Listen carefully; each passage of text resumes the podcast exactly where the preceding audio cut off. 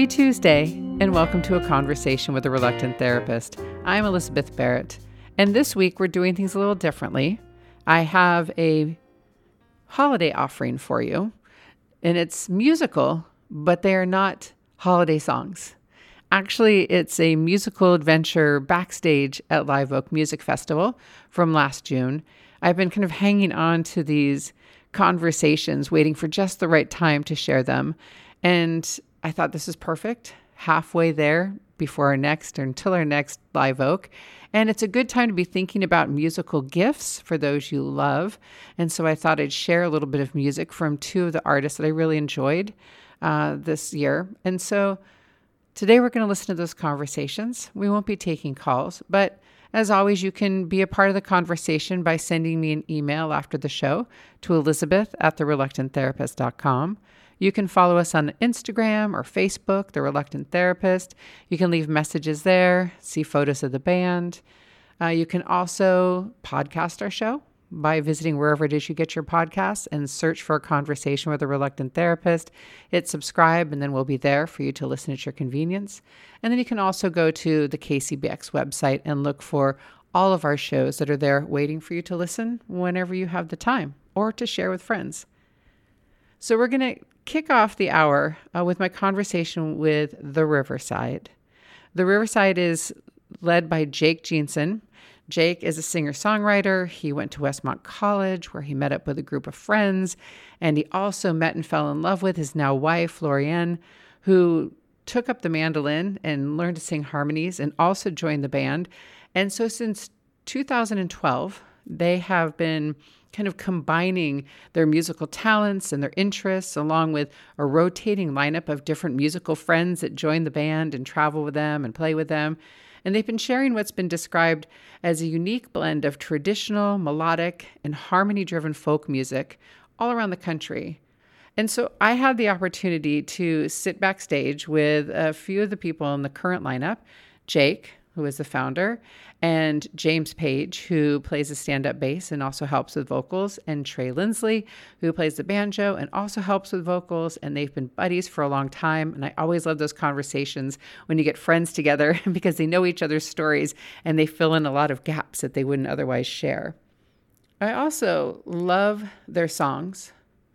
And I love that they tell beautiful stories that create this musical landscape that really draws you in and kind of holds you as the lyrics transport you to another time and place.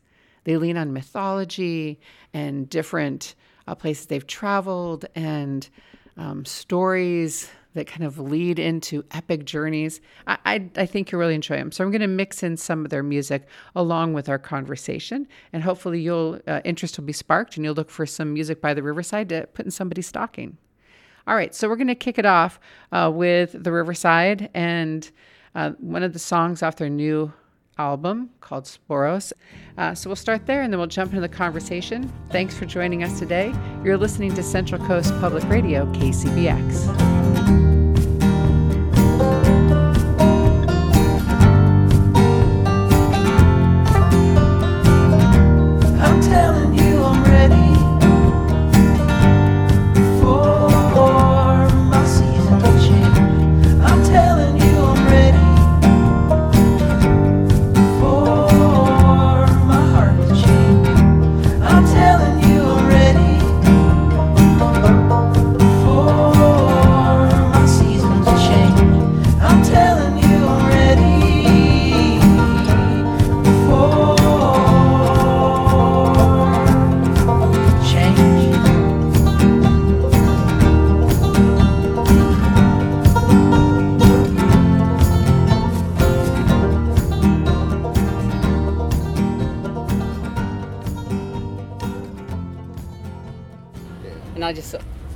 How did you discover that you were musical?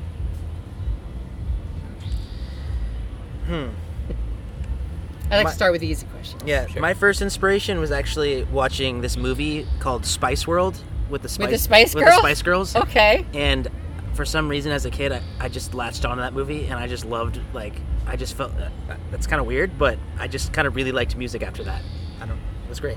Was there was there a particular song, or was it just the whole energy of the group? I think it was watching kind of like what a what a band is, Okay. and kind of having that idea of like, oh, you're with your friends and you get to do like fun things and play music. I think just the basic, just very very basic level. You liked the vibe. It also might have been because the Spice Girls rock.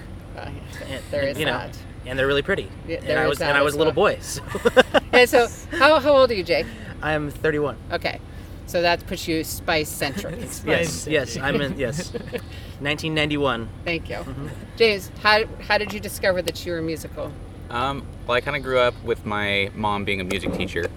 Um, so she was always teaching pe- people piano. Um, I had started messing around on piano probably about four, four or five. Um, got into drums a little bit later on, but um, bass, bass probably after that. The uh, I didn't start like I didn't realize that I wanted to be in a band until about middle school and high school. Um, and and why? um, I just liked the dynamic of just being able to bounce off of different people, and it's not just like a one man show kind of thing. Um, you know, So you like so the community I like the, kind of like the community yeah. for sure. Okay, this is the big question. How Yeah. did you figure out that you were musical? Um, And for- you grew up yeah. where? Arlington, Virginia. Arlington, right Virginia. next to Washington D.C. Okay, that's the Um, hotbed of music, I would think. It is. It's a hotbed of at least politics. Yes. they talk about things. Um, so I think the way I got into it, I think, I think uh, music was just around when I was younger, and I don't. I don't think I consider myself a musician until about high school. Okay. because I, I was in music. I was like church choirs, um, learning the guitar starting about 13. Um, but Did I- you did your parents push that, or did you have just a natural interest? my parents pushed it a bit. I took two years of piano lessons when I turned like 11, Mhm. and I didn't like it. but then I picked up a guitar at around 12, 13, and then just didn't stop playing. Just three hours a night. It was kind of, it, as you were talking about, it's- it was a little bit of my mental and emotional expression, Mhm. and I didn't really know how to word it other than just playing the guitar and sometimes writing some really cheesy lyrics. But also, I, I was into sports a lot as a kid, so kind of my identity in myself didn't shift until late high school. Of like, I'm probably not gonna be like a professional athlete, but I might be a professional musician. So it's kind of. And do you remember the first song you wrote? Oh gosh. um, first song I ever wrote. Me and my brother created a band called Bridge, and we called it. The song is called Bridge. yeah. That's some creative work right Yeah. there. How long did the band hang out? How long did you Um, last? we lasted through high school. Oh, really? Yeah. And so did you then? Are you any of you college people? Not me. Or, You're right in Yeah. college right now, or no, went to college. me and Jake went to college together, So is that that's what my next question? How did you find each other then? and here we That's are. yeah. That's where the band started. We went. Me and Trey went to Westmont College in Santa Barbara. Santa Barbara. Yeah. I know it well. I went to UCSB. There we go. Yeah. So we wanted to win the downtown Santa Barbara citywide band competition, um, Battle of the Bands, Yes. and uh, I walked around campus trying to find like everyone who I I didn't really know. I, I wanted to make a folk band, you know. Okay. So I was looking for like fiddle players, banjo, whatever I could find in that kind of niche. And uh, Mm-hmm. Were you a music major at Westmont? no, I was a I was a big runner, so I was I was studying like the body, like kinesiology. We were actually Um, both kinesiology majors. Oh, you Yeah, were okay. that's actually pretty funny. Okay. We met on the cross country We we track retreat, so that's where we met first. Yeah. So it wasn't even music centric. No. Initially, no. So how did you know that Trey played? Um, he was in another band called the Pedestrians in college, and I really liked his style. And um, he often played with this this gal named Taylor, um, Taylor Freeman, and I saw them doing like a little concert in the art gallery, and I was like, "Those are my people. I need to ask them if they want to like join the competition and like join the band because I think we'll do well if I have them on- on the team." And And luckily, my band was on a, a short hiatus because of people going abroad for studies and stuff. So he kind of tracked us down. He actually tracked me down on the track. I remember after practice, and he was like, "Do you want to play for my band and win the battle of the bands. I like that. I like that it was to win the battle of the Yes, bands. yes. it wasn't just let's play. We had a we, goal. we wanted we wanted to win. little competition. Yeah. Um, because if you won, you you won like ten hours of recording at Santa Barbara Oh, Sound Design. Um, a guy named Dom is the engineer there. He's amazing, really professional guy. And um, so we ended up joining the competition, and there was three rounds. The first round was an online vote, and you had to be in like the top six bands, I think, in the county, like with the most votes in order to make it to the prelims. So Trey and I, we went to the Westmont College library and voted for ourselves on every computer we could find.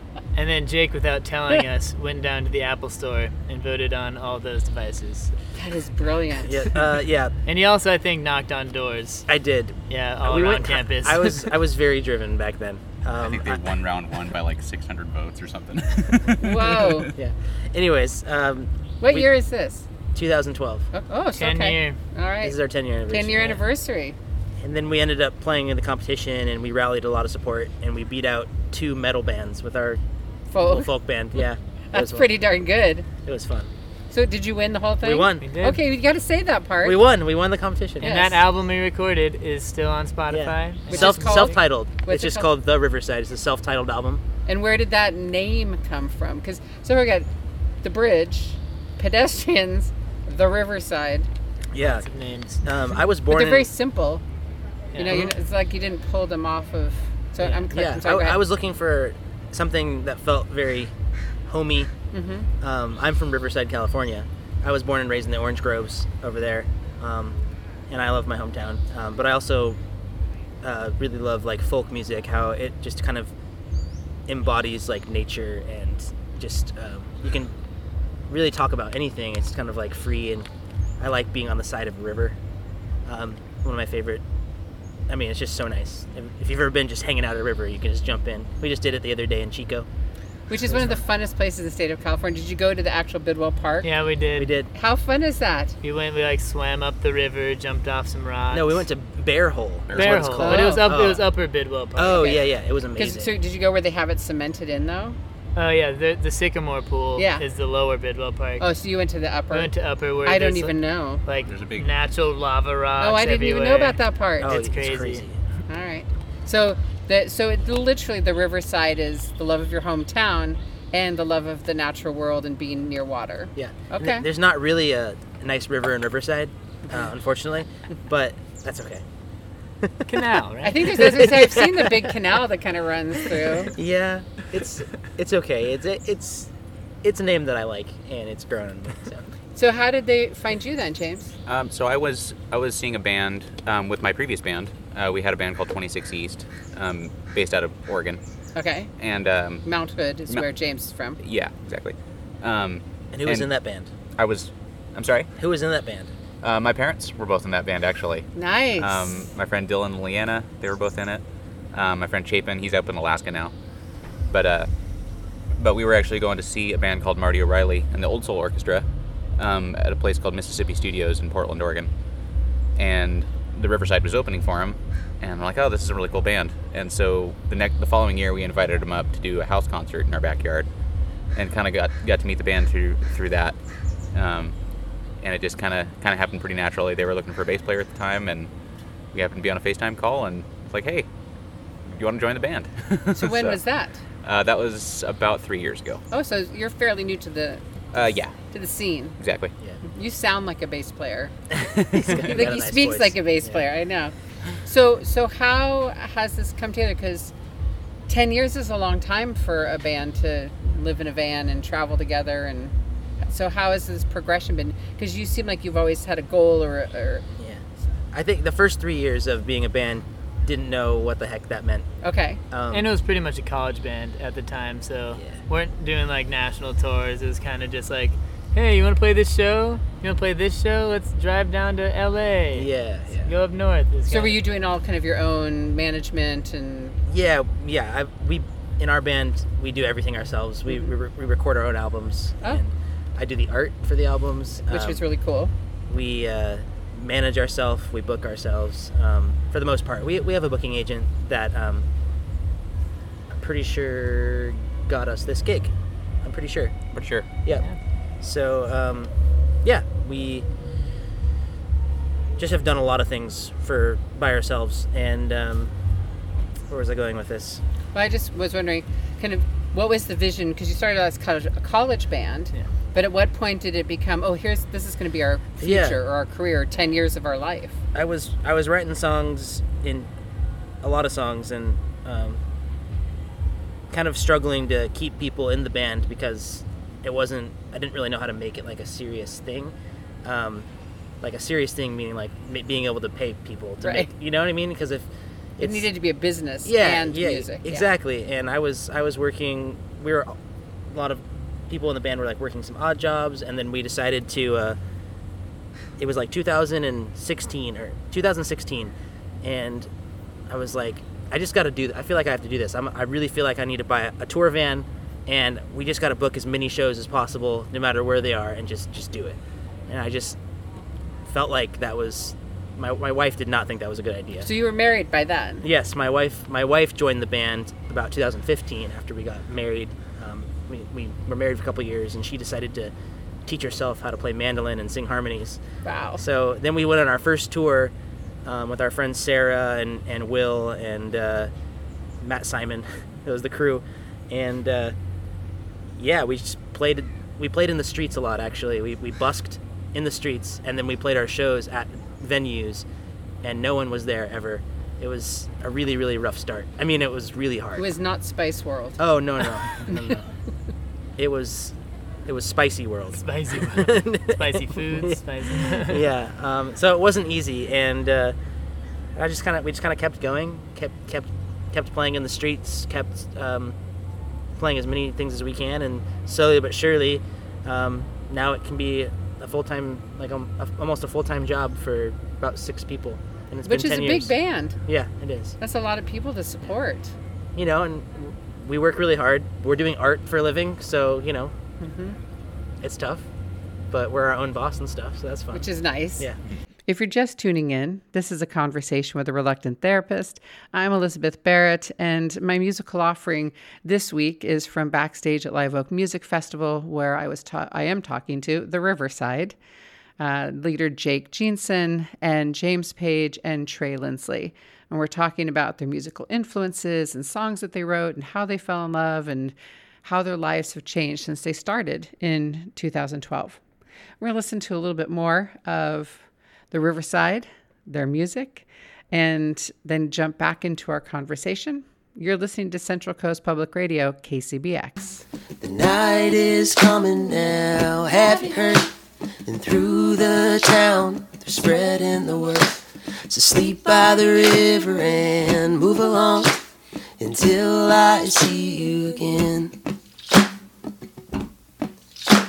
Stay warm, sleep by the river. Stay warm till I see you again. Stay warm, build up a fire until I see you again.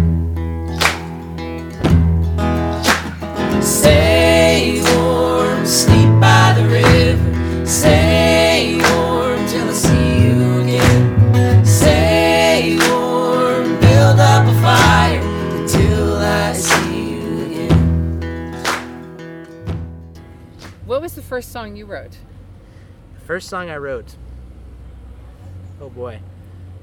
In for the band? No, just for you, because I'm always curious, like Oh, goodness.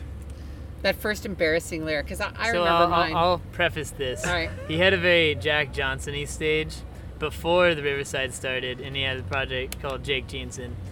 So now you can continue with. Excuse me, Jake Jeanson. Yeah. Okay. Yeah, yeah. That was that was before I started the Riverside. I was doing kind of like Jack Johnson-y, Oh no, I get like yes. kind of like love love song. Writing Um, about eating at the DLG at UCSB. Yeah. And love. exactly that ki- that kind of thing. Um, yeah, I'd rather not say any of those lyrics, but uh, That, I just am curious if you remember when when that first one. yeah, I started writing songs like right when I got to college. So it was about 2000 and not 2009. Any Taylor Swift Heartsick songs? I uh, yeah, there was a bunch of bunch of those kind of things. Yep. The reason why I wanted to start writing songs is I learned a, a Jack Johnson song called "Banana Pancakes" and uh, I played it at a uh, a running camp for like um, a cabin like cabin to cabin competition like talent night, Okay. and, and ended up winning the talent night with that. And You do realize there's a theme to your life. yeah, it's kind of fun. It's about competition. I, I was I was a runner. For like a if long, I'm gonna win something, Yeah, yeah. That's how I got. That's how I got to college. I was uh, I was pretty quick. I was a cross country and track runner, and that's how that's how I got to go to college on scholarship. So Wow. I think I was So you are competitive. motivated, yeah. Yeah, But it's interesting because when you decided, no, I want to win at touring and playing gigs, then you really started taking off. I just have the idea that if you work hard and long enough, look work really hard and long at it, then you can do it. Mhm. You know, and I just kind of have that mentality of not giving up. And I think I learned that from running. And you have to move through the pain because running is just pain from my Yes. perspective. Yes. So, about you, what keeps you going, James? What are your motivation? Because you're three years into this. Um, I just like being a part of music in some way.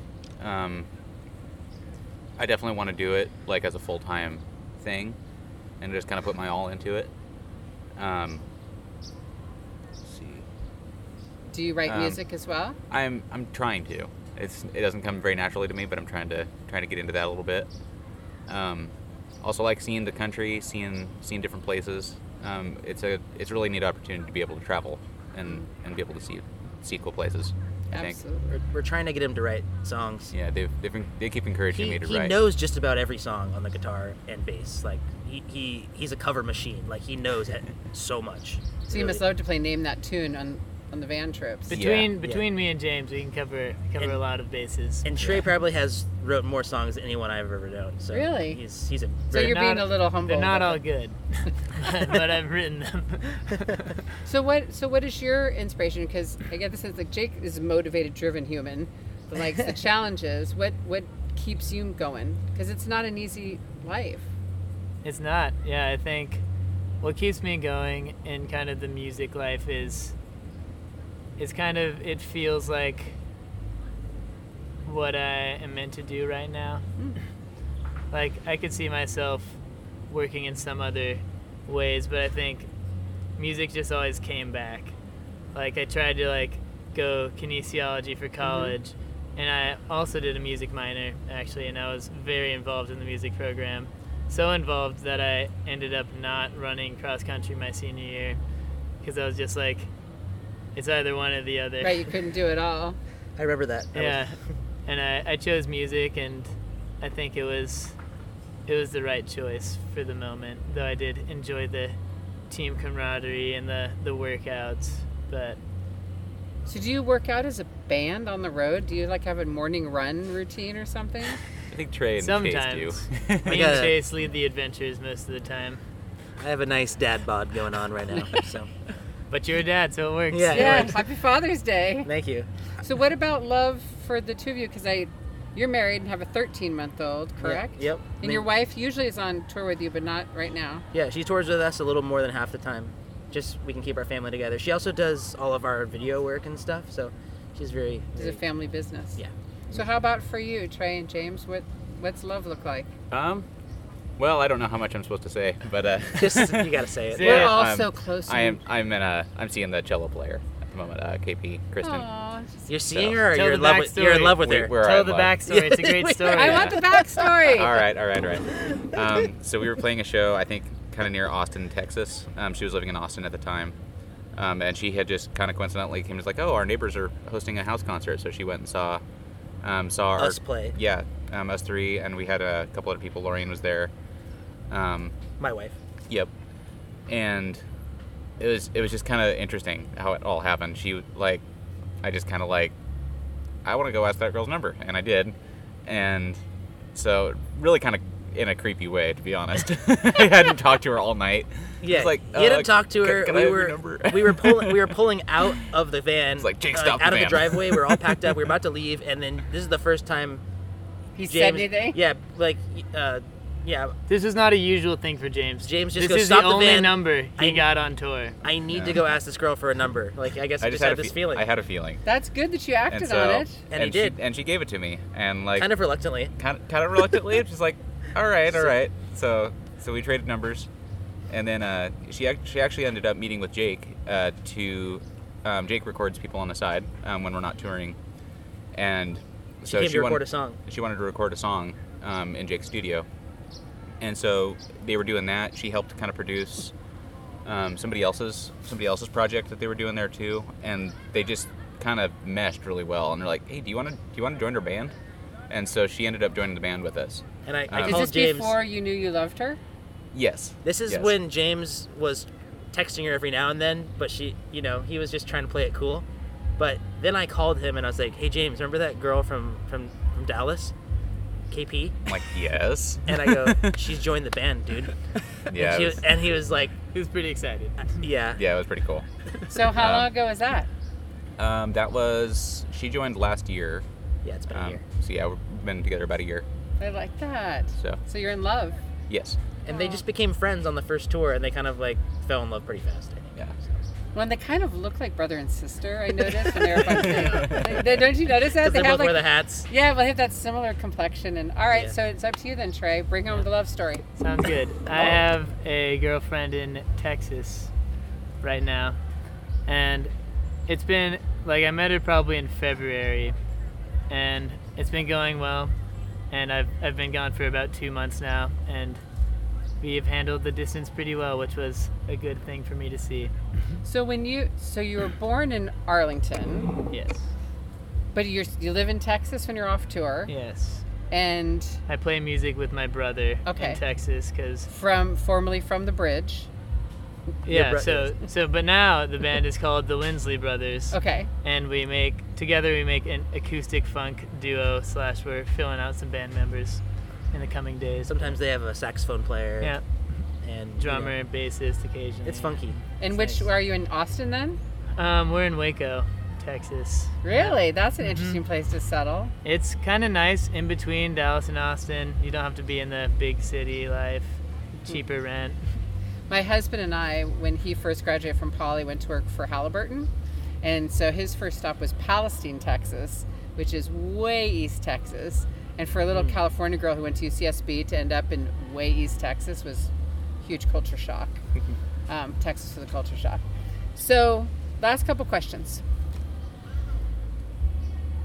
Is there a is there a we've made it goal for you right now? Because you know you can support yourself on the think so. road.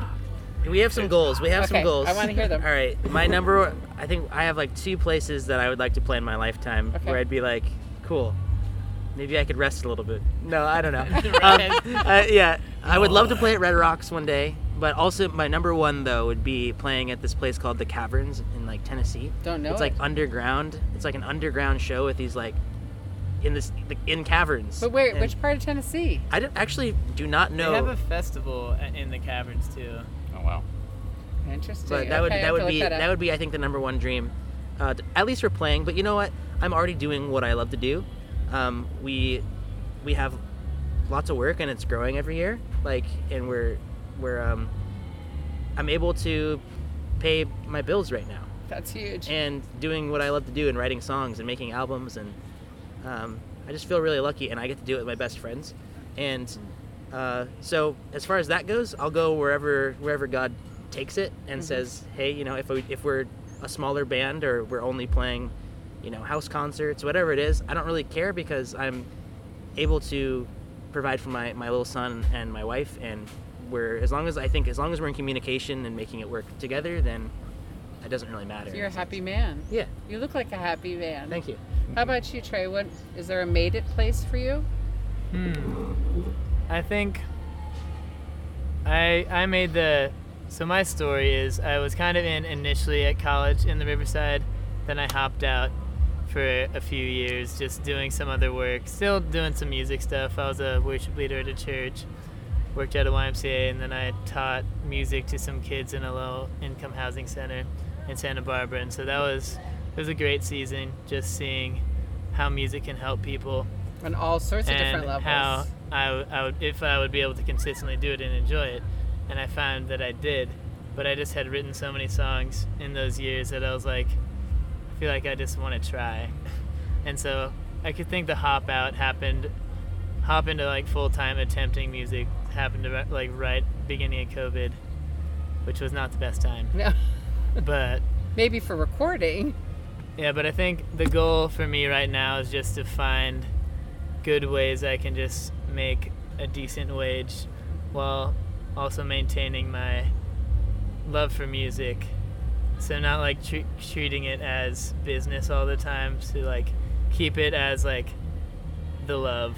So I don't want to like burn out because it's just I just lo- I just enjoy music so much. Right, you don't want it to become so- a chore. Yeah. Yeah. How about for you? Um, as far as places I'd like to play, um, Red Rock sounds pretty cool for sure. Um, also, there's a um, on the Columbia River. Uh, there's a club called the Columbia River Gorge Oh, yeah. Amphi- Amphitheater. Oh yeah. Pretty sure that would be pretty fun. Um, and being able to play like festivals like this at this point is it's kind of encouraging me to one day uh, hopefully get there. So So how um, people who are loving your music, because clearly they were loving you this morning. The Riverside had a 10 a.m. slot, and you had a great crowd and enthusiasm afterwards. I was surprised. Lots I of love. My my dad was I was FaceTiming my dad for Father's Day, and he's like, "Oh, you guys are doing an early set. You might not have very many people." And then like most of the seats know, were After full, our first so it song, I like, felt like everyone was coming out from the They back could to hear the you festival. They're from- like, Yeah. "Whoop." yeah. that was fun. it was pretty funny. Well, but there was a lot of people who came just to see you Yeah. and got up at 10 a.m. because they just wanted to see you. That's pretty impressive. That's really that's an honor. Yeah. it really is. So, so what music is coming up for you? What's the latest album? What's what are people going to be hearing from you? Well, we just released our, our latest record called Mythos and Petra, um, an album with like Greek mythology themes, um, just inspirations from ancient texts, um, and kind of bringing those stories and characters into kind of like how I see them if I was that character, you know, that kind of thing. Um, but actually, tonight, Trey and I are recording band, his banjo playing on a, a brand new record. Um, it's going to be called From the Deep Valley. And uh, it's a very Lord of the Rings themed album Oh. um, and that's going to probably be out um, prob- probably at New Year, New Year's latest, and it might be out actually this year, which would be the first time we release two albums. In, A few in year. singles at least. Yes. yes. Yeah, yeah. And is it under the Riverside or is this a solo project for you? The No, no, Riverside. that's- Yeah. Okay. Yeah. And then James is recording bass after Trey flies home in a couple days, and Mhm. we got James and KP bass and cello, and then our new record's basically done. Just got to mix it and master it. And what's home base for you these days? Uh, I live right on the border of Ventura and Carpinteria, in a little place called La Conchita. Yes. Yeah. And how about you? What's home base? Uh, Welches, Oregon. So a little town on the west on the west foot of Mount Hood. But you might be moving. But there is a possibility that I might be moving down to uh, Southern California at some point soon. So we'll see. That's fantastic. Um, that, and so for your fans, any messages you'd like to send out there? Sure. Um, thanks for, for listening. If and we, we enjoy hearing hearing feedback and also just hearing kind of your stories with music. I think that's been one really cool thing on tour. Just we show up at a show, we don't know if our music has touched somebody, and then they're like, "This song, Oregon, Virginia, like saved our marriage," and we're like, Wow. What? Is "Oh, that a wow. true story? That is Someone a true story. yeah. Wow. yeah. There's Or some, uh, yeah. Good. I remember there was just there's this couple that we played in uh, Walla Walla a couple years, and their their actual story because like one of the lyrics in in uh, our song Oregon Virginia says like, um, if you were Oregon and I was Virginia, let's meet in the creeks of Colorado, and which is quite literally their story. He's from Virginia, she's from Oregon, and they met in Colorado, No way. and it, it was just like this is our song, and like Yeah. it's just like who would have known. that does mean a lot when um, I get since I handle the Instagram and Facebook stuff because I'm also the, mar- the marketing guy. you know, Yes. um, people will message us every now and then and and just say like, hey, I, I listened to your this record or this record and um, it really just like made me like have like hope that I haven't felt in a while or just like just and that's that's kind of It's why we do it. that's the reason why we do it. You know, we we're all lovers of Jesus in our band, and Mhm. we, we really just want to love people well with our music, and and uh, so anything like that, that's that's really the big reason why we Yeah. why we do it because we want to we want to love God and love others hmm and love live our neighbor as ourselves. So if we can do that with music, then Well, it's interesting because it's a lot like talk therapy, but you're offering the words of comfort to people that becomes therapeutic. Mhm. So there's a real, I would imagine, therapeutic aspect to Yeah. the music. yeah, yeah. And I, I go through times too, and where I just I have these like feelings inside, and I just have to like be alone, like with my guitar in wherever, and just like get out whatever is like in there, you know, and a lot of those turn into songs. I And you mentioned that as well, Trey, that Yeah. music became kind of therapeutic for you at important times. Yeah, I think it, it at one point was pretty much the only way. And I think more recently I've learned how to speak out my emotions, which has also been helpful. But I mean, music isn't going anywhere in my life. It's still going to be kind of the way I journal. I don't like to write down my thoughts, but i- if at the end of the day I'm just like sitting down, think of some lyrics, journal them out, use them later or not. You'll be proud of us. We do little therapy sessions after our shows. We call it the post-show debrief. Yes, I was going to ask if you do that. Yeah, and we just kind of like, it, you can do anything from say like encouraging stuff to being like, or this this thing frustrated me about this. Like you know, just talking to someone directly, just trying to have clear communication in our band. And our goal is to like um, love each other through all like the ways that we can possibly get annoyed or whatever, and just talk. These guys, my bandmates, they really push me to the next level with with like watching my tone or just like being like Jake, why, we didn't we didn't like when you did this. Like I think you need to communicate better in this way. And I'm just like, you're right. I'm sorry. and we just kind of have forgiveness for each other and grace, and that's just that's everything to me, really. That's beautiful. Mm-hmm. So you've you intentionally keep the community of the band because that's how we started the conversation. Is all of you are joined in this, wanting to have Yeah. people you could hang with, mm-hmm. and then you've intentionally set a space where it continues to be safe. There's Right. there's times where like when James joined the band and KP, like when we first like started having our kind of first practices with this like new crew that we've had for the last like three or four years, um, it's like I'd practice and I would just outside and just like I would just like tear up in the practice because it's just like, so beautiful, you know. And it's just like having everyone play their their stuff and everyone's just like doing it together. I think it's just there's so much beauty in it and yeah i honestly do not i don't i wouldn't want to just be a guy with a guitar like i can't do it like i need my friends and i need the other, the other instrumentation or it's just kind of like it loses the thing for me Wow. Thank you so much. You've been listening to The Riverside and our conversation backstage at Live Oak Music Festival uh, from last June. I'm, I'm getting in the holiday spirit and thinking about what are great gifts. And I think music is always a win. And so you've been hearing from the Riverside. We're going to play a little bit more from the Riverside before we take a little break. And then we'll come back and have a conversation with Raye Zaragoza, who also played at Live Oak this last year. Thank you to Jake and to James and to Trey for spending some time with me backstage. And also uh, the story about Oregon, Virginia and the love story that it inspired. So we're going to hear a little bit of that as we leave this conversation. You're listening to Central Coast Public Radio, KCBX. If you were Oregon and I was Virginia, let's meet in the creeks of Colorado. You bring the shovel and I'll bring the chisel. Cause honey,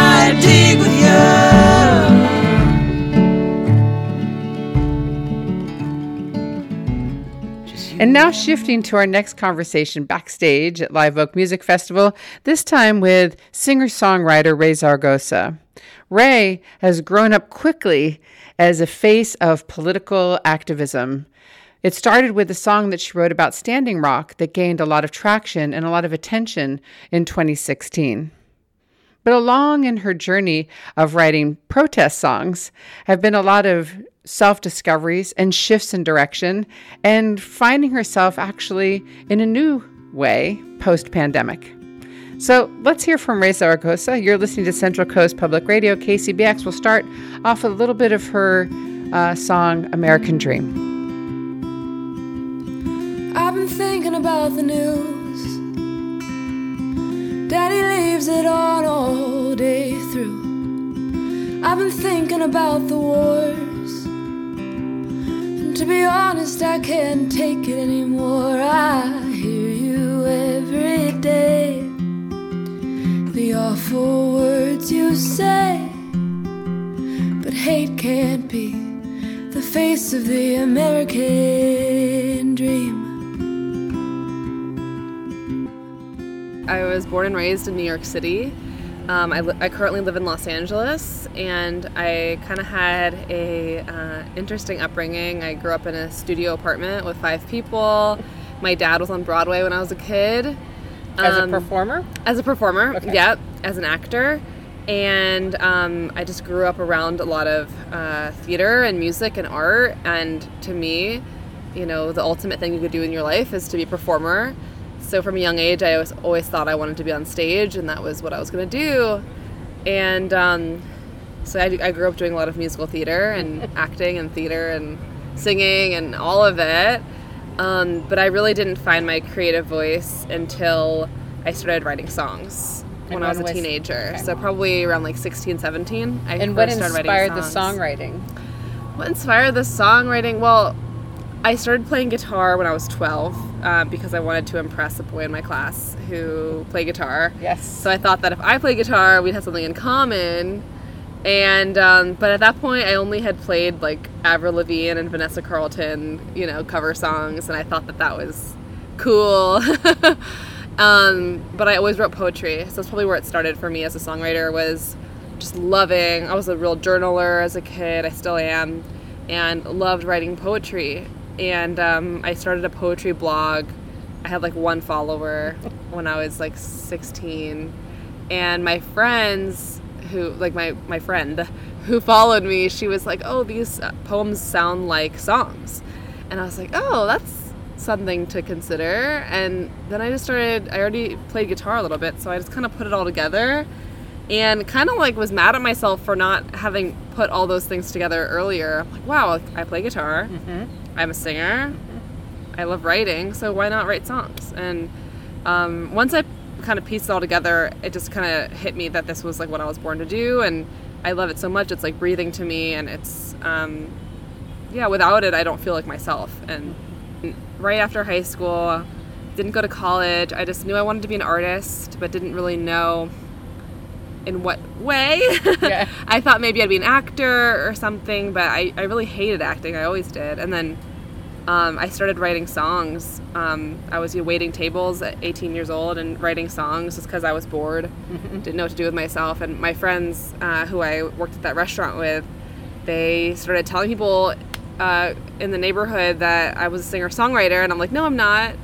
And then I started getting booked to play at like the little cafes and farmers markets in the neighborhood, and then that's kind of when I started to feel like it was who I was, and it just slowly kind of just became me. You know, it, it was like kind of a hobby thing, and then it just became everything. Yeah. And I And moved when, back to how New York. long was that? So that was, um, you know, the, I, the two years after high school. So from like age 18 to 20, I was living in North Hollywood, California, and working at a restaurant, playing at the cafes in this one little area in North Hollywood, and playing at the farmers markets. And then when I was 20, I moved back to New York. Uh, I thought that you know maybe New York is the place I get my start as a musician. And then I was in New York for three years, and those were really like the, defining years of my uh, really learning who I was as an artist. Um, you know, I, I worked at music venues as a bartender, waitress uh, at the Bitter End, the Knitting Factory uh, in New York.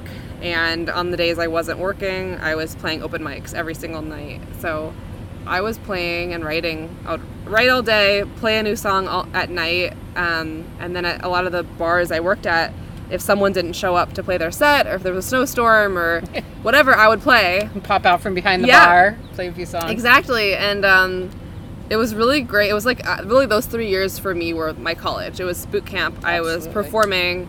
I was taking singing lessons. I was taking guitar lessons. I was um, really investing my, in myself. You know, making decent money as a bartender, waitress, and putting all of that back into paying musicians to be in my band, or paying for guitar lessons, paying for voice lessons, and just, just being like being a real kid in New York City and totally you know, just living paycheck to paycheck, reinvesting in myself and my career, and uh, it was a mess, but it was a, it was beautiful. You know, it was a beautiful and you're mess. young, so nothing bugs Yeah, you. Yeah, exactly. I'm like, I'm so glad I did that when I was. Yes. When I, at the time when I was 20, I, I thought like, oh, this is my last chance. I gotta try. I'm getting old, and I'm like, oh, I was so young. Exactly. And I'm so glad I did that when I was, you know, just like, oh god, the things that we dealt with. I mean, like, New York City living with so many roommates. As I said, you probably didn't have your own studio. No, never. I remember. Oh, my favorite was um. So my guitar teacher, who actually he was my guitar teacher when I was 12, when I was younger, um, when we were living in New York, he started, you know, giving me lessons uh, a little bit then, uh, when I was in my early 20s, and then on Sundays, it was the only day that his studio, his rehearsal space that he would teach out of, um, he didn't use it on, it was on Sundays, and he said I could use it on Sundays whenever I wanted to. But it was in one of those buildings where it was like only for business, and on Sundays they were closed, so I could still get into the building, but they didn't use the AC or heat or anything like that. And the bathrooms were closed. And so I would go on Sundays, like use the bathroom at Subway. and in the winter, I would just come in like my parka and play guitar. Or like in the summer, I would go and it was like scalding hot. But I did that every Sunday for like three years. And I wrote some of my favorite songs, like literally frozen in that studio. In So a couple of those songs that came out of that are. Yeah, like I remember my song Heroin, which is like one of my first songs uh, from my first EP. I wrote that on a Sunday there, and I, I, I remember I asked one of my friends to come over. Um, I was like, hey, I just wrote this song, like, come by. And he was like really high. and I remember he was crying after he heard the song, and he was like, I'm really high, but this is a great song. And I was like, I think this is a good, This is good all sign. It's a good sign. Um, so those critic. were yeah, those were the years. And then um, when I was 23, I moved back to LA, and very shortly after that is uh, one of my songs that I wrote about Standing Rock. Um, kind of like went a little bit viral on Facebook, and that's when I started really building an audience. And from then, that was in 2016, I was able to be a full time musician. So that's been ever since then. I've been full time, and um, I mean, you know, full time is kind of like a So let's talk about Standing Rock, since Yeah. that was when you kind of gained some attention. What was the inspiration? What brought you to? Were you at Standing Rock, or yeah. So. I actually wrote the song before I had traveled to Standing Rock. And, I- and talk about for those who might not know what the Standing oh Rock yeah. movement was. Um, so the Standing Rock movement um, happened in late 2016, and um, there was a, uh, a pipeline that was being built in Bismarck, North Dakota, which is the you know bigger bigger city in in North Dakota, and the city folks were like. We don't want a pipeline coming through our city. We don't want our children exposed to these toxins. What if it leaks into our water sources? Um, please, like, get this pipeline out. And so, what do they do? Um, they move the pipeline to indigenous lands, um, ver right right next to the Standing Rock um, Sioux Indian Reservation. And to me, it was just such a blatant example of environmental racism, um, and it was just so hard to look away. Um, and so I come from a very diverse background. My, my dad is of indigenous um, Akimel O'odham Native American descent, and also he's Mexican um, and Californian. And my mom is an immigrant from Japan, who's also Taiwanese. And um, my my relationship to my indigeneity has always been very separate from my day to day life. Growing up in New York City, um, you know, we had a community of Indigenous people that I grew up with at this place called the American Indian Community House, um, which really was just like a bunch of city kids who knew they were Indigenous, knew they were Native American. We were educated there by the teachers, but it's like an after school program.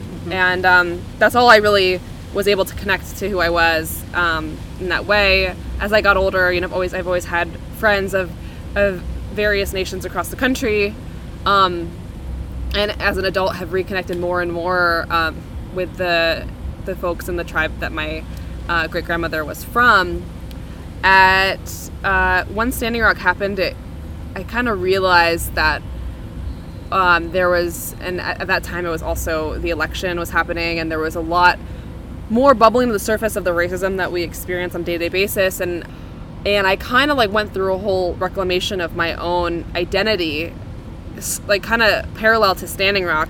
So many people starting to stand up for the environment, and I think for me, uh, kind of having an awakening as an environmentalist, as an activist, as an artist, really was parallel to me just accepting myself as a woman of color and a mixed race human being, as an indigenous person.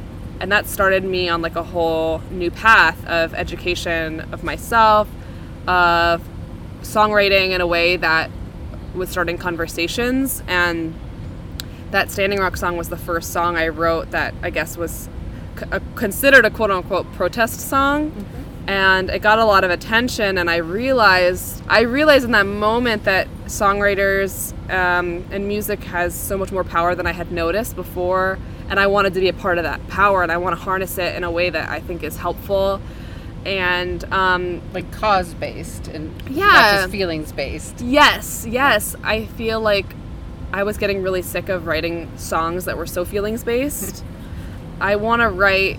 I, I don't know. Like for me, like I'm a doer. I'm like an action oriented person. I'm a mission oriented person. If I don't feel like something has a greater purpose beyond myself, it just doesn't really inspire me anymore. And that's. I think that I was really lacking inspiration as a songwriter until I realized I could put all of these things together.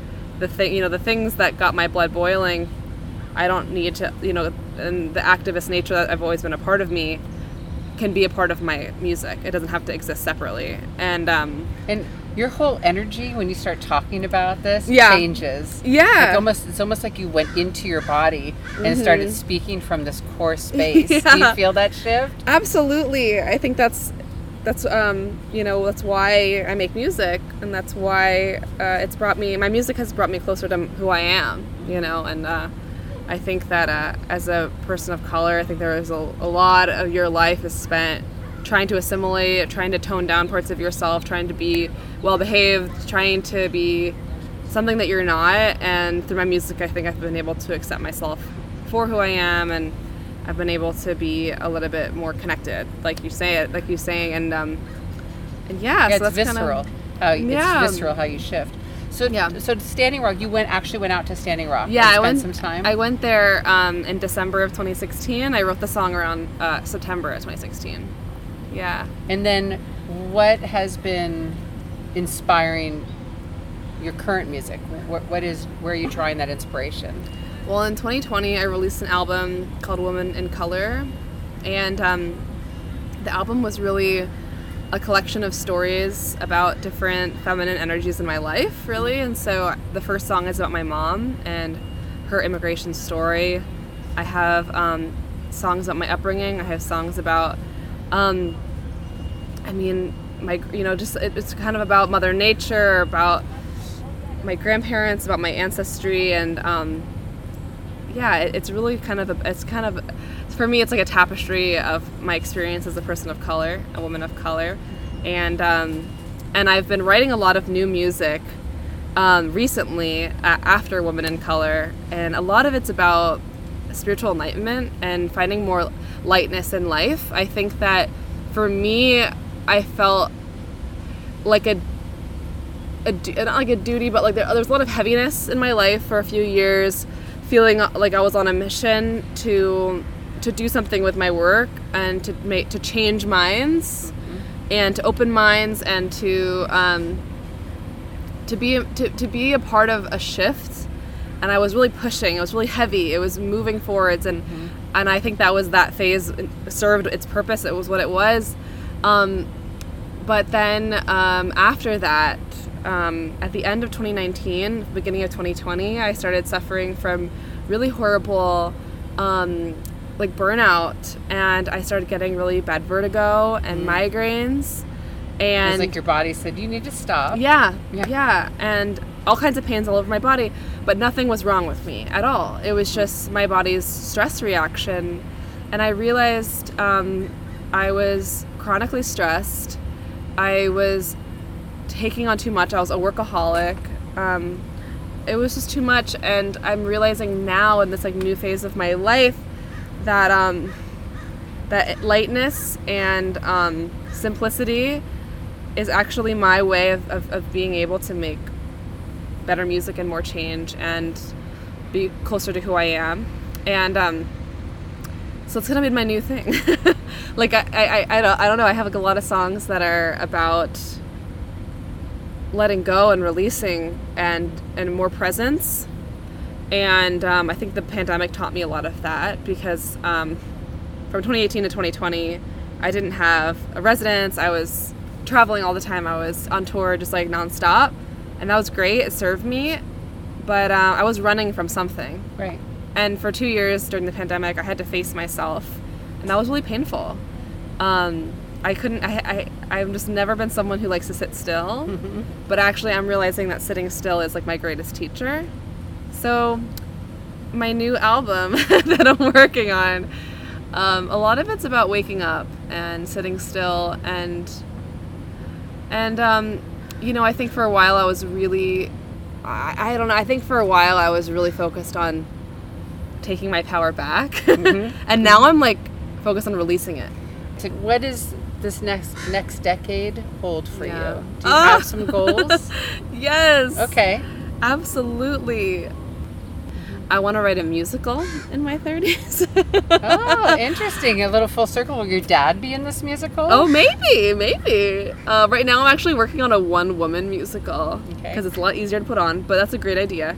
Um, so I want to write a musical, write another album. Um, I want to write my own Encanto. You know, um, I, I right now I'm writing. I write for a children's Netflix animated television show, and so Called? called Spirit Rangers. It comes out at the end of the year, so it's not yet out there, but check it out when it comes out. And so I want to continue writing children's music, and um, I want to own property. I And is this boyfriend in the story? yeah, no, my boyfriend's great. He's also creative. Um, kind of, yeah, we're just like hoping to to expand and and and be able to like create a life that is conducive for both of our creative careers and I think it's the theme of your generation and the pandemic that this idea that we're, going to have a full life and not just a one life. And I hear that in Yeah. your story as well. I could spend another hour, but you have a sound check, and I just I really appreciate your time. Station, it was really fun. And tell me, uh, tell the listeners an uh, album that they can look forward to, or that where they should get started on the Raye Zaragoza. Yeah, check out my album that was released in 2020 called Woman in Color.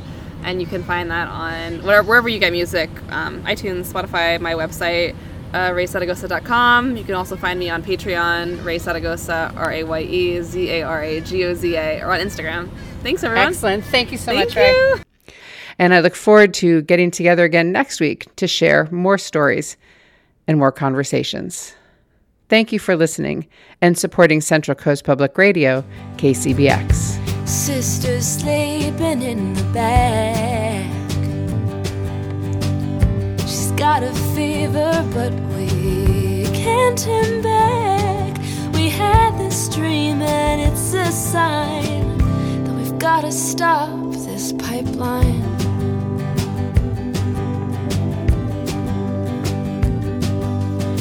Oh,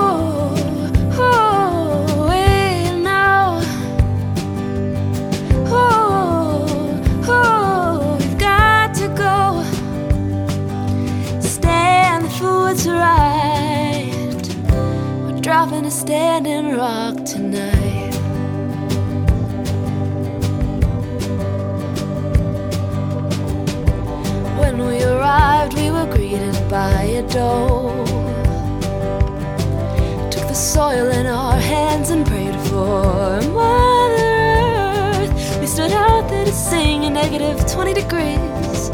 And we walk the bridge in the march